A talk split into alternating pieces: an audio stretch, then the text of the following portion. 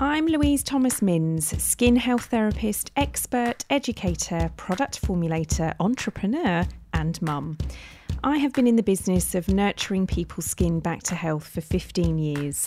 In this podcast, I'm going to bring you some of my 26 years of experience and I allow you to be a fly on the wall in my treatment room. Most of all, I want this podcast to boost my mission, which is to educate you in how to become your own skin health expert and help you to find the tools to do this. Can't quite believe it still, I don't think. You know, as with a lot of people, founding a brand starts, you know, way before that was ever the intention. Yeah, I think most of them frustrate me, to be honest. Absolutely, yeah. Just what you need on a desert island.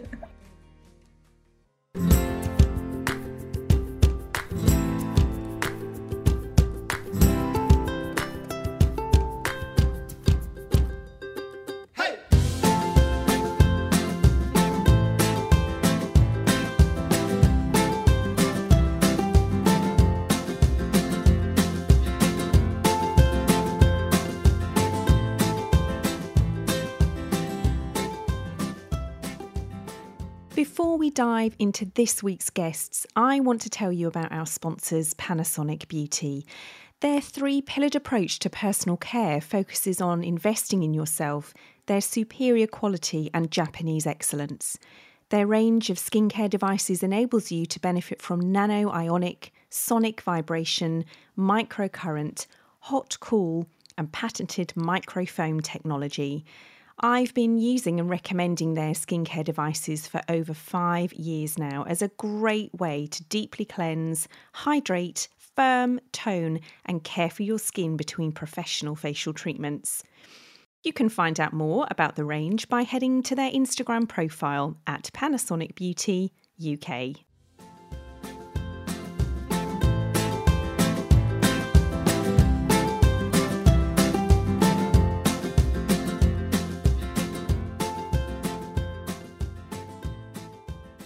You are listening to this and you are vegan, then you won't want to miss today's conversation. I am joined by makeup artist, ex model, founder of Juni Cosmetics, and CEW Young Achiever Award winner, Madeleine White.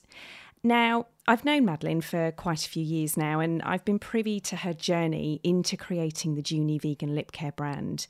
And we are going to dive into her own skin health story and what her motivation was behind creating the brand.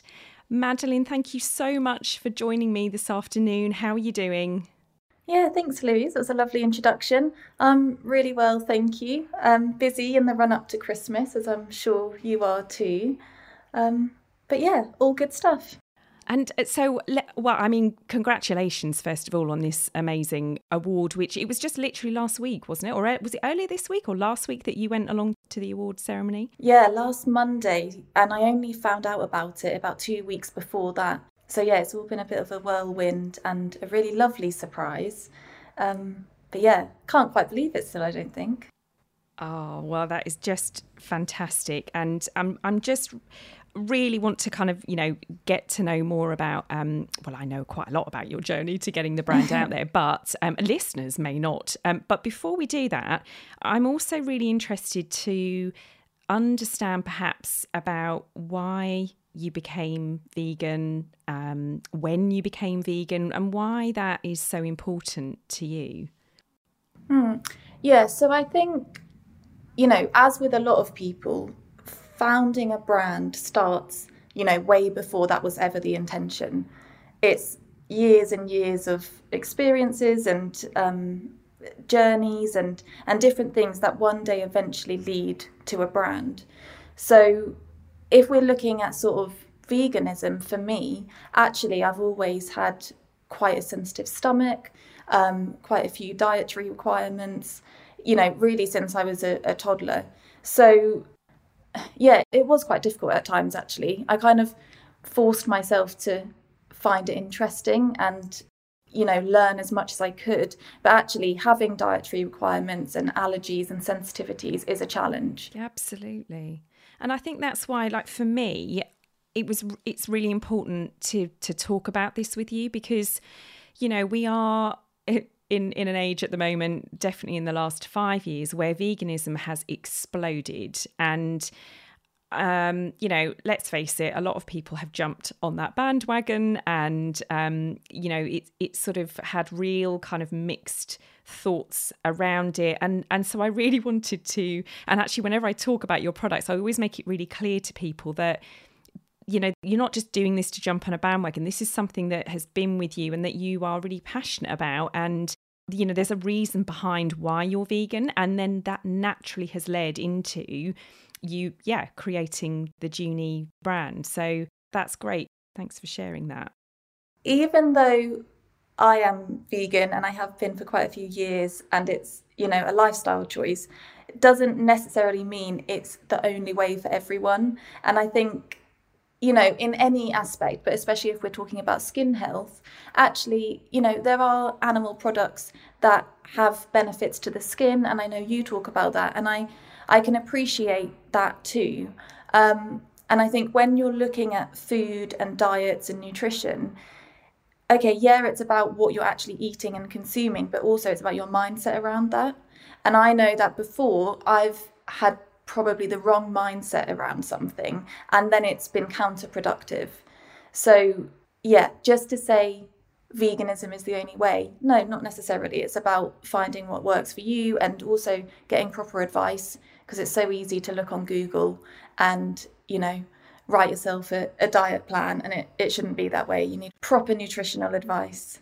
Yeah, no, absolutely. And so leading on then to well, I mean your your kind of career history, being a makeup artist, um, as I said, you know, kind of doing modelling as well, um, having what you perceived to be skin issues. I have other opinions on that one. Your skin is beautiful, um, but why did you then want to go into formulating the the Juni brand. So tell us a bit more about that sort of the journey into that, and then of course tell us all about the brand as well. Yeah, so going back to what I was saying a minute ago about sort of as a toddler having these sensitivities, I've always had sensitive skin, but I don't think it's necessarily something that is always triggered by product. It's triggered by you know, stress, lack of sleep, what I'm eating, it's all sorts of things that run into it. And yeah, it's right what you said about what you perceive as skin issues. You know, I sometimes now think, oh God, my skin looks awful, and actually, no, it doesn't. But when I was younger, I used to come out in these sort of rashes and hives on my back. And actually, I didn't care so much how it looked, but it was painful and itchy.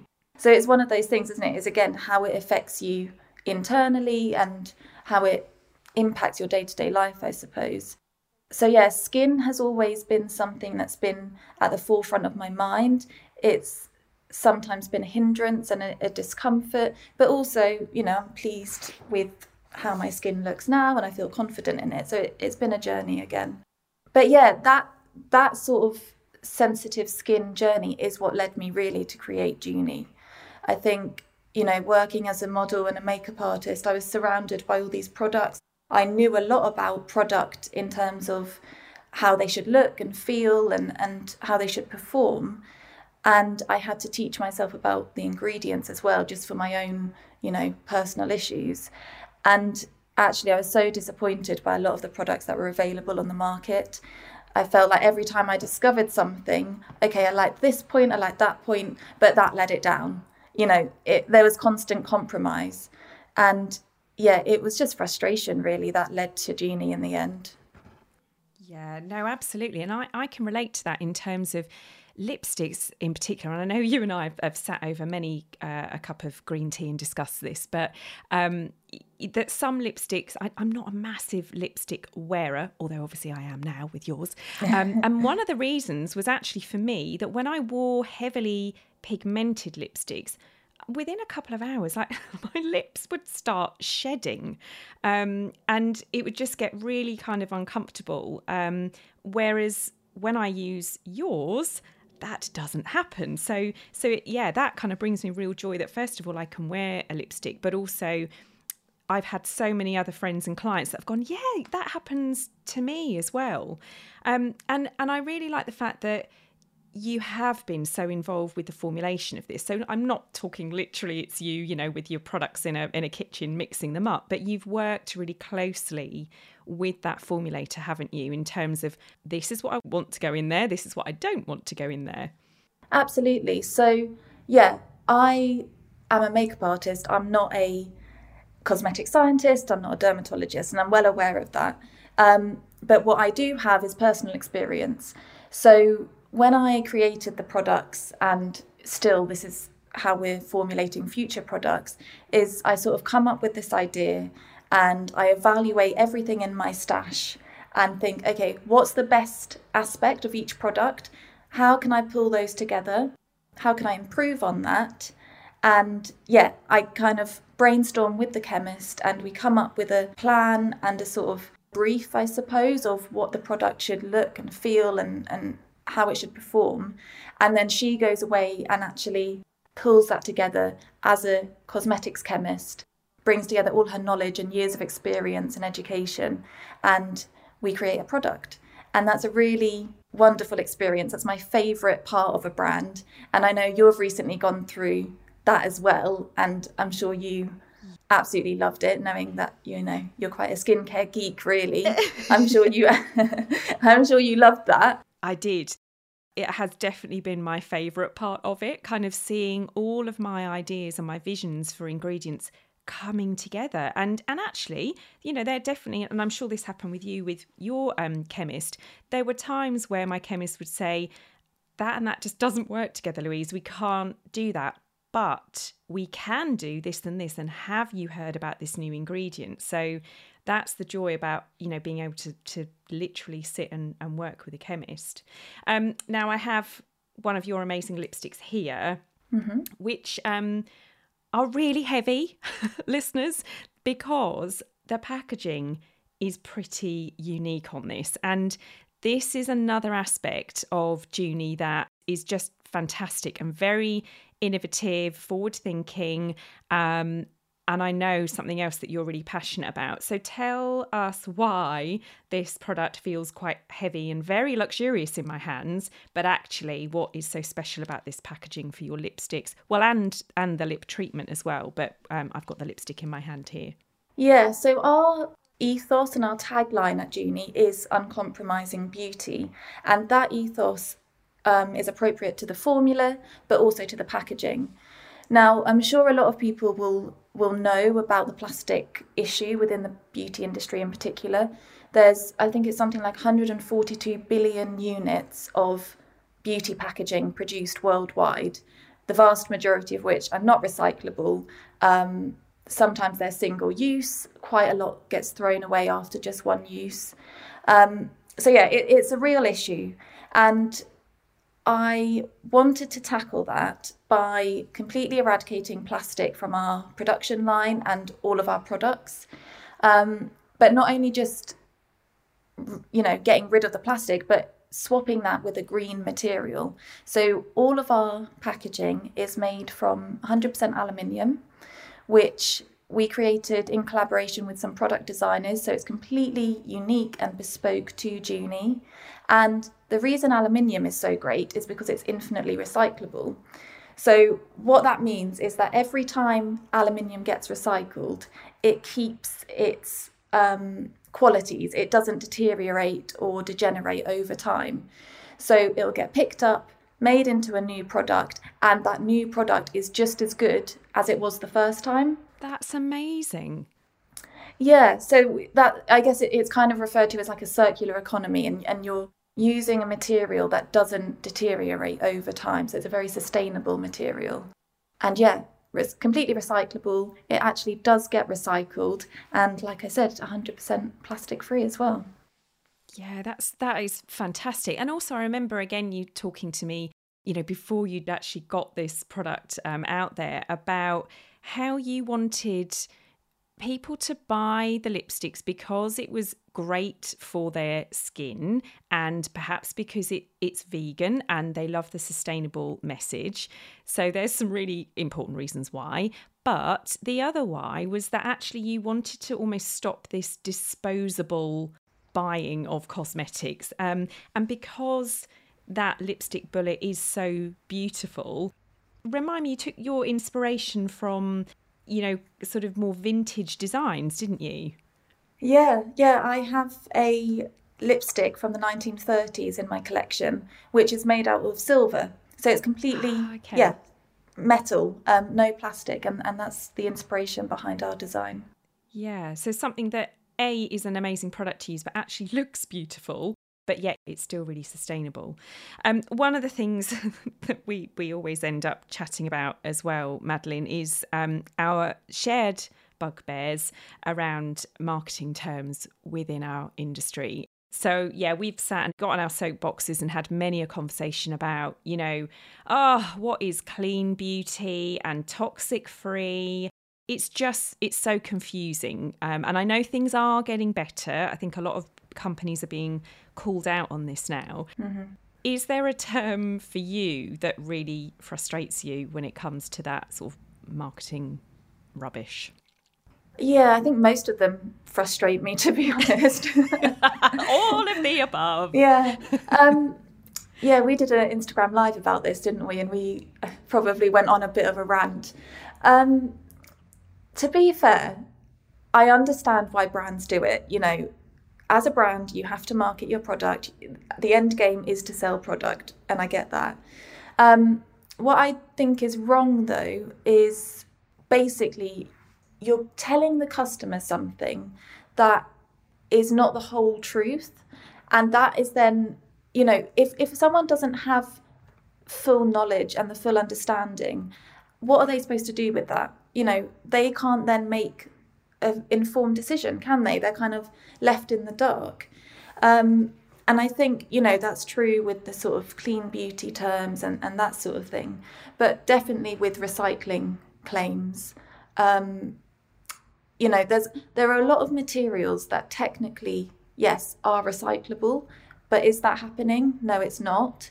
Um, no. And brands are still sort of putting on their products, you know, yeah, this is recyclable. And the customer will look at that and think, great, I'm doing my bit, I'm using a recyclable product. And actually, that's not the full story. And I don't think that's the customer's fault, that's the, the manufacturer's fault and the brand's fault. And there are new um, clauses and laws coming in to stop that sort of thing. I think greenwashing laws are very much becoming a, a real thing, which is great. But yeah, it's it is a confusing subject. You know, clean beauty, going back to that, isn't a regulated term. Um, no. There, there's so many things. And I think all you can do as a consumer is do your research and try and make an informed decision as best you can and just do your best, really. Yeah, and it is amazing. I mean, I still have so many clients that will come in, um, especially if, you know if they are new to us, and perhaps they're a bit nervous about you know just stepping across that threshold because it is daunting if you've never been into a clinic or a spa environment before. Try and always remember that, even though I've been in it for uh, 26 years, that there are a lot of people that that's a really daunting thing to do. And then once they're across the threshold, they then have this, oh my goodness, uh, I've got really sensitive skin. My skin's really sensitive because they're just petrified that you're going to make them walk out, you know, bright red and um, you know uncomfortable mm-hmm. um, so their natural kind of dialogue will go i use only natural products on my skin so you can imagine how that conversation then goes and it is surprising at how many people are still so brainwashed, exactly what you said, by this term, you know, I, yeah, I only use natural products. So I do then gently just challenge them as to what do you mean by that? Because mm-hmm.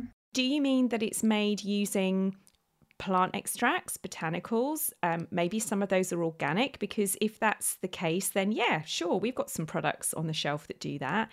But if you mean I'm literally going to mix you up a product that I have to keep in my fridge, no, I'm not going to do that. So there is just this confusion. And again, you know, there's anybody can stick natural, all natural ingredients on the front of their product. So yeah, it does need to change. Yeah. And you know, I've I've been that person who thought that was the way to go before I started uni and, and when I was a teenager and after using really quite harsh products and medications as well, I was like, right, I'm only going to use natural products. Little did I know, firstly, that that wasn't really a thing, but also a lot of so called natural products are full of for me what i something i can often find irritating essential oils. So just because something is labeled as natural doesn't mean it's any gentler doesn't mean it's better for the skin barrier. It, it, you know there's so many twos and throws for everything isn't there yeah, exactly. And you're right there because and again we're not poo pooing we're not poo pooing essential oils because they are beautiful and they have a place. But mm, mm-hmm. anybody can struggle with any ingredient. Even if you think, oh, it's really pure, it's really natural, for somebody that could be a nightmare. And in fact, I remember one client in particular that couldn't use any of those types of products, yet give her a you know a 70% glycolic professional peel she would be abs- absolutely fine. Um, so the irony was was incredible but anything that had plant extracts essential oils she just she couldn't use them. It would make her react. So i think that is the message. You know it is as you say about educating yourself but also it isn't one size fits all and that's why there are so many products and brands available out there. Um, before we move on, just talking a little bit about um, your kind of your your skincare and and any sort of products that you've got on your radar. Um, one of your latest products that I am loving, I've been using on myself and my clients, um, is the rejuvenating lip treatment.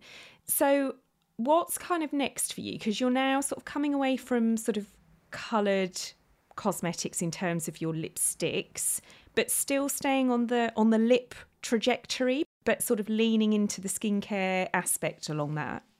Yes. So, so far we have our collection of luxury hydrating lipsticks and then, yeah, launched our rejuvenating lip treatment, which has no colour and is just a pure skincare product. The plan is, and I don't know how long this will last, but definitely for the next few years, is to stay lip focused. We want to be specialists and experts within that area. But excitingly, that means, you know, we can have colour products, we can have skincare products, we can mesh the two and have hybrid products. So we've got a few different things in development at the moment. One of which, yeah, is skincare and makeup combined. It's a multi-use, yes. um, you know, easy to use finger makeup, but infused with beautiful skincare ingredients. So that's really exciting. And actually, I have got a little bit on today, which I know listeners won't be able to see, but I am wearing that product. Oh my goodness! And you are absolutely glowing and radiant, but you always are. Thank but you. now you've said it, I'm, I'm, I'm, yeah, really glaring at you on the video. oh, that's so exciting, and it's such a big trend, isn't it? That we're seeing in the coming months. There is a lot of talk about that sort of makeup that is good for your skin, that has those skincare qualities? Mm. Well, I don't know if you have ever found this, but I, you know, I would spend so much time and thought on my makeup, sorry, on my skincare, and then put my makeup on top, and I wasn't giving it that same consideration. And actually, that's the stuff that maybe, you know, it's designed to really last a long time and to sort of stay on the skin. So maybe that's the stuff we should be considering a bit more.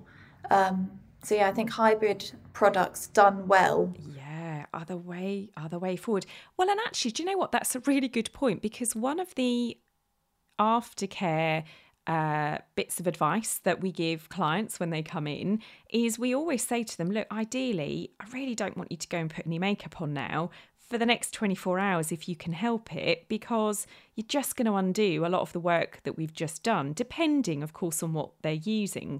And that can be really difficult for a lot of people because let's face it, a lot of clients that come in to have facial treatments come in because they are suffering with a skin issue. So it's a real, you know, difficult from a psychological and confidence viewpoint if they've got to leave after their treatment without any makeup on at all. So to be able to either put something on immediately after a treatment that I know is not going to undo all that work, or to say to them, yeah, do you know what, leave it a few hours, but then actually, if you use something like this, it's going to be fine, would be amazing. Yeah. Yeah. And I know we've both probably been there before where you don't want to leave the house because of the way your skin looks. And yeah. sometimes the only answer is actually to put a bit of makeup on. And that's fine. And I think yeah, just using the best product possible, and I don't mean the most expensive product, I mean the best no. for your skin, um, is a great confidence boost sometimes. Yeah, absolutely. Um, if you were stuck on a uh, a desert island, uh, what would be your one kind of skincare product that you just you couldn't be without? It doesn't. I mean, you can name brands if you want. It doesn't have to be a brand, but just a general product. Okay, this is yeah, is my own lip treatment. and that's not even me Very trying good. to plug it. It just, I hate, hate, hate having dry lips. It makes me feel yeah. sick. It, oh, I just hate it. And I use our lip treatment all day, every day. Um, so yeah, would have to be. Perfect. And actually, dare I say, she's probably going to go, no, don't say that about my lip product. But I actually think it's also a bit of a magic salve do you know what I mean? If you've got a little bit mm-hmm. of little bit of dry skin somewhere, or for me, my brows are always a bit wayward, so I might just oh, I'm just going to slick my brows down with a little bit of that. Um, so actually, I, th- I, think it would be a very sensible one uh, to have with you on a yeah on a desert island. Absolutely, yeah, just what you need on a desert island. exactly, yeah. the most important thing. Um, now, one of the things before we go that I always ask every guest is. I'm, I love learning about people's skincare rituals. So, maybe when they were growing up, um, anything they observed, weird rituals that used to go on in their house, things they used to do themselves. So for me, I've mentioned this so many times, but it was my mum putting her Cyclax on. I'm going to have to get Cyclax. I don't know if they've been made anymore to, to sponsor this podcast because I keep giving them so many mentions. Mm-hmm. But it was just this big purple pot of cream and she used to put it on. And actually, it must have been fairly expensive because she always used to put it on her birthday and Christmas list. And then she'd do this sort of weird massage thing with it.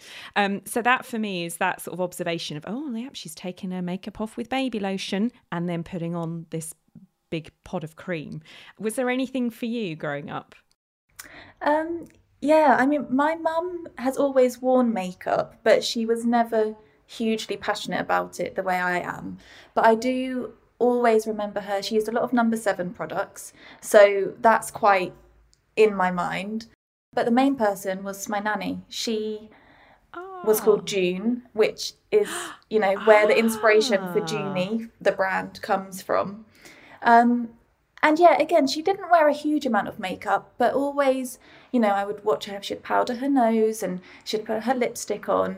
She used several different lipsticks, but the one I vividly remember the most is a Revlon one called Pink in the Afternoon, which they still make. Brilliant. And inspired our Sunshine lipstick.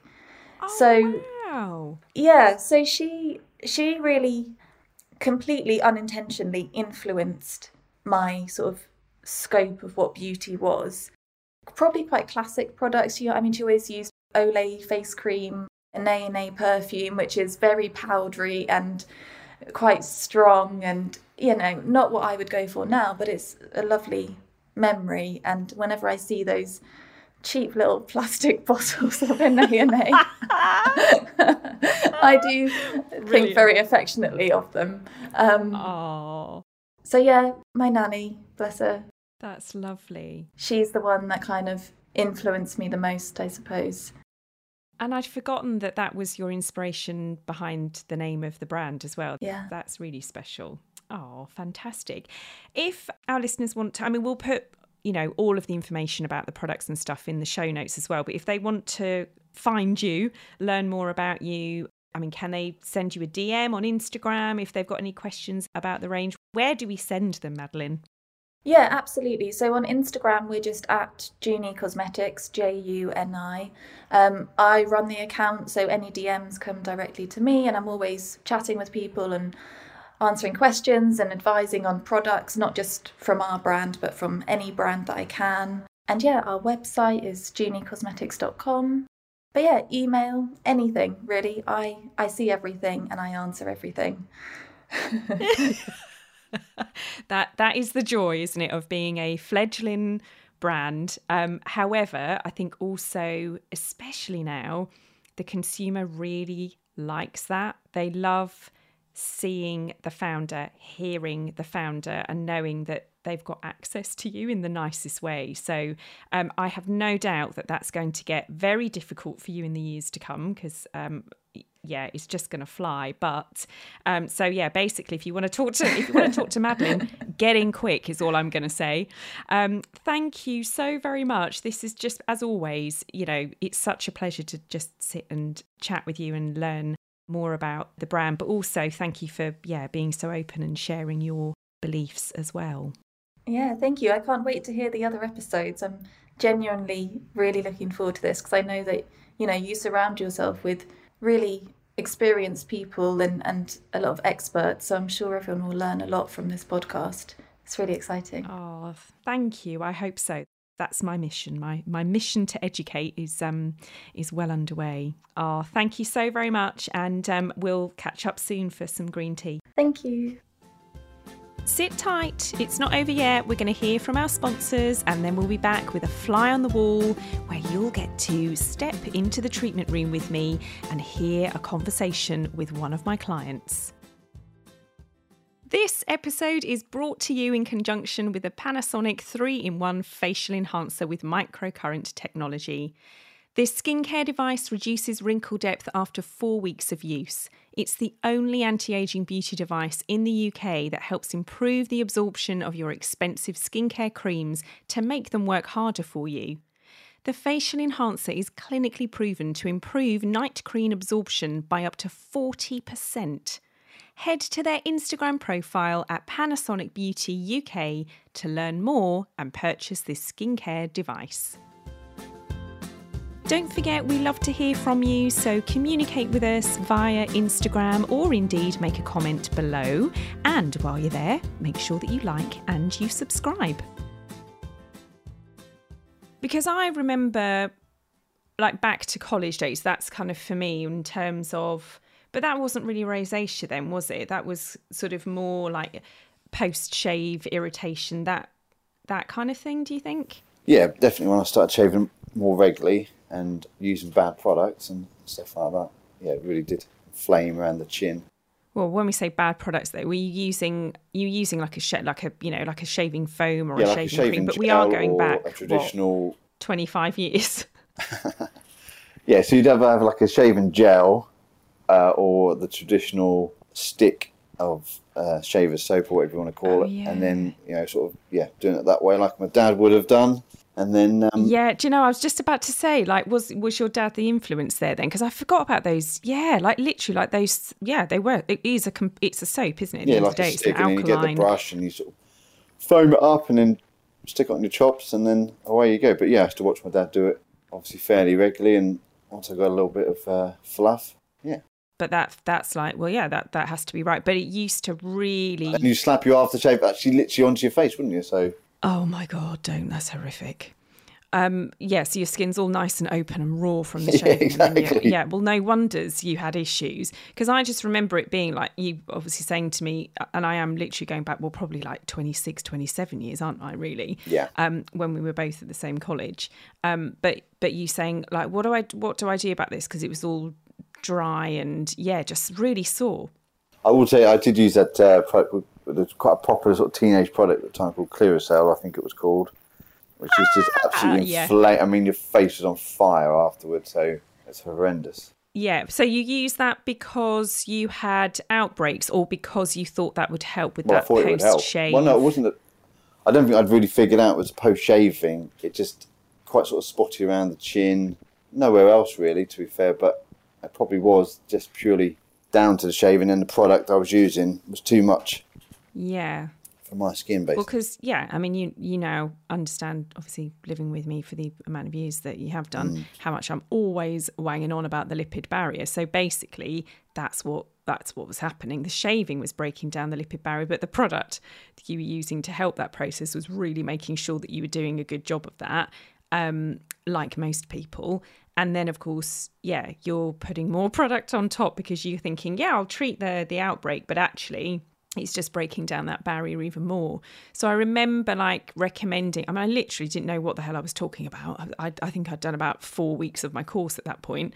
Um, but recommending this, uh, it was almost like a creamy based cleanser Yeah. for you to use to shave with. And that pretty much sorted it out Yeah, I remember. really yeah. quickly. And I remember being like, "Oh my god, I'm like I'm an expert. I've only been doing this for a month. I'm brilliant at this." Um, literally didn't know what I was doing. I was just like, "Well, everyone seems to like that cleanser. I'll just recommend that because I don't really know what else to say." Um, but then, so moving forward from that. From a rosacea tendency, like that wasn't really a problem, was it? For it was that classic, I think, if I remember, for you coming into your kind of thirties, that then you started to get that sort of inflammatory response. Do you think of that? Um, yeah, it just sort of, yeah, it just seemed to creep up on me, and it, it just came along, and I didn't really know what it was, and it's yeah, before it was not too late, but just yeah, creeps up on you, and then there's not much you can do, I suppose. Well, I think the thing with rosacea is that it it it's a vascular disorder. So people tend to think that it's to do with acne because it tends to give rise to these spotty outbreaks and often there you know there's there's a pus uh, formation going on nice conversation um but because there's an infection that has has you know it's taken place. So people immediately think oh you know it's it's something to do with acne. And i remember at college being taught back then that it was called acne rosacea. Um, but actually it's not to do anything to do with with acne. It's to do with it being a vascular disorder of the skin, so it's to do with your capillary network and this increase in inflammation within the body, and therefore that comes through to the to the skin. And a lot of people can pinpoint what some of those triggers are. So it's always good to get a diagnosis of of rosacea. You know, that needs to come from a dermatologist or it needs to come from a GP that has some interest and specialization in um in skin health. But then people can often pinpoint what their triggers are. And it could be the classic things like change in temperature, so hot, cold, where you've got that vasodilation and constriction of the capillary. Um, it could be certain foods, so hot, spicy food. It can be caffeine. Um, it can be changes in climate, as we've just said as well. But I know that sort of a lot of the work that we've done and, and we've had discussed is that we tend to find there's a link with your gut health here as well, don't we? Yeah, yeah, I'd say so. Um, a reasonable amount of stress, I suppose, and Yeah. maybe the food side of things. Yeah, because I think those times where perhaps it sort of flares up at its worst are when, as you say, you're kind of you're stressed and you're running on empty a bit, and and the stress almost hits your gut, if that makes sense. Um, so I so you know some of the things that we always say with you is obviously sugar from a from a skin viewpoint is not good anyway, irrespective of what the issue is. But I think particularly for people with rosacea, it's trying to first of all just clean out you know the refined stuff isn't it so it's all the obvious sugars that we want to try and limit through our diet and have balance there anyway and then sort of fine tuning it if we need to in terms of sort of you know even excessive kind of fruits and things like that can sometimes exasperate it as well but i think definitely there is that stress link improvement during during lockdown when there was when there was a break to a degree i mean obviously there was still stress going on but Yeah, I think so. Well, you live with me, so you should. yeah but I, you know i think it's that kind of it was that observation of look how much calmer your skin is. Um, and then literally i think the minute we were able to you know get you know you were able to get back to it in terms of your work it all started flaring up again didn't it? Yeah. um, and then there's that kind of element of control as well. Something else that is quite interesting to touch on because there is also this thought process and th- and this actually has been around since you know I was at college that we used to talk about rosacea sufferers having an excess of this demodex mite mm-hmm. on the skin. Yeah. We all have it, but there's more of those when you have rosacea. Um, and you went and had an eye, like an eye spa treatment, which was amazing. What what did the guy say when you went to have that done? Because that was interesting in terms of these mites. Yeah, I mean that was something I didn't know anything about before, and yeah, he said I had quite a few of those, um, which is fairly normal by all accounts. Um, so yeah, I had a fairly good treatment around the eyes, which cleared a lot of that up, and it did have a, a bit of an impact thereafter. So obviously, um, yeah. So so interesting that you know that obviously that is true because I, I, think you said to me, oh yeah, he said there's quite a lot, you know, quite an excess of these mites around the eyes and kind of the lashes, which obviously yeah. you can't see because um, they're yeah, microscopic. But um, but that definitely had a positive influence. Oh, definitely. I yeah. think for a good few weeks afterwards, and I don't think it's come back as bad since you've had that done. No. But I think in terms of, of sort of topical remedies, aside from obviously something that's prescribed by a dermatologist or a GP, so yes, you could go the antibiotic route topically, orally personally, I don't think that's something that you can sustain, or maybe you should sustain, because of course that's affecting all of the amazing gut flora um, and your skin flora as well in terms of those good bacterias. But you know, from a topical viewpoint, we're looking at things like niacinamide are really effective. Yes, the importance of really nurturing and supporting that lipid barrier, getting your skin to protect itself. So ceramides and cholesterols and fatty acids in a in an effective moisturizer. And then looking at things like um, you know, botanicals. So things like licorice have been uh, really well thought of in terms of sort of reducing inflammation and calendula. Um, so there are a lot of really effective kind of preparations that you can apply topically. But ultimately, with rosacea, you have to look from within.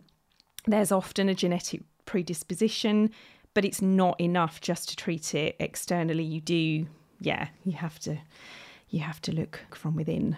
Yeah, totally agree with that. Thanks for listening. Don't forget to subscribe.